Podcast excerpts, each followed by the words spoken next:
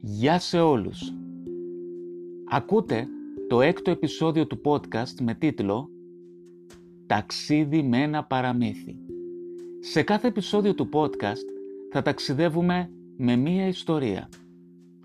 Είμαι ο Θοδωρής Σίντας, κοινωνικός λειτουργός και αφηγητής λαϊκών παραμυθιών και σας καλωσορίζω σε ένα ταξίδι στο μαγικό κόσμο των παραμυθιών.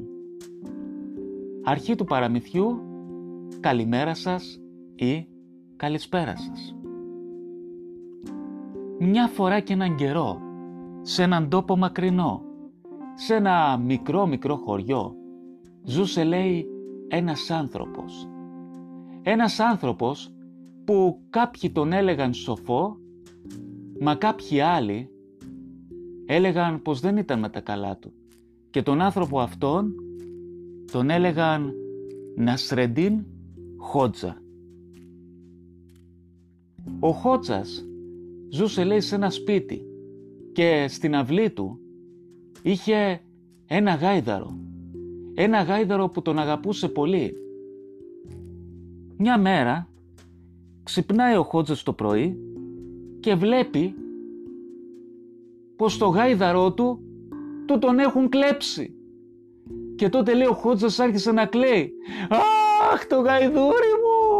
Αχ μου κλέψαν το γαϊδούρι μου!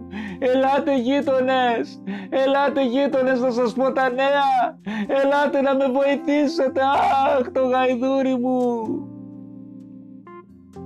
Μαζεύονται λοιπόν οι γείτονες, μα αντί να συμπαρασταθούν στο Χότζα, τον κατηγορούσαν ο ένας μετά τον άλλον. Να λέει ο ένας «Α, Χότζα μου, αυτή η πόρτα δεν αξίζει, έπρεπε να την είχες φτιάξει πιο γερή». Να του λέει ο άλλος «Χότζα, θα μπορούσες να είχες βάλει ένα σύρτη» και να συμπληρώνει και ένας άλλος.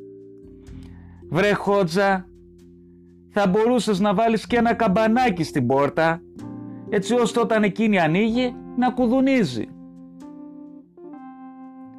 Ακολούθησαν και άλλες παρατηρήσεις και ο Χότζας κάποια στιγμή δεν άντεξε άλλο. Δεν άντεξε και τους είπε «Εντάξει φίλοι μου, εντάξει, και για την πόρτα φταίω και για το σύρτι φταίω και για το καμπανάκι φταίω και για τόσα άλλα φταίω εγώ. Αλλά βρε άνθρωποι, βρε άνθρωποι, βρε φίλοι μου, βρε γειτονές μου, εκείνος ο κλέφτης, για τίποτα δεν φταίει, για τίποτα. Αυτή ήταν η ιστορία. Να έχετε μία όμορφη ημέρα ή ένα όμορφο βράδυ.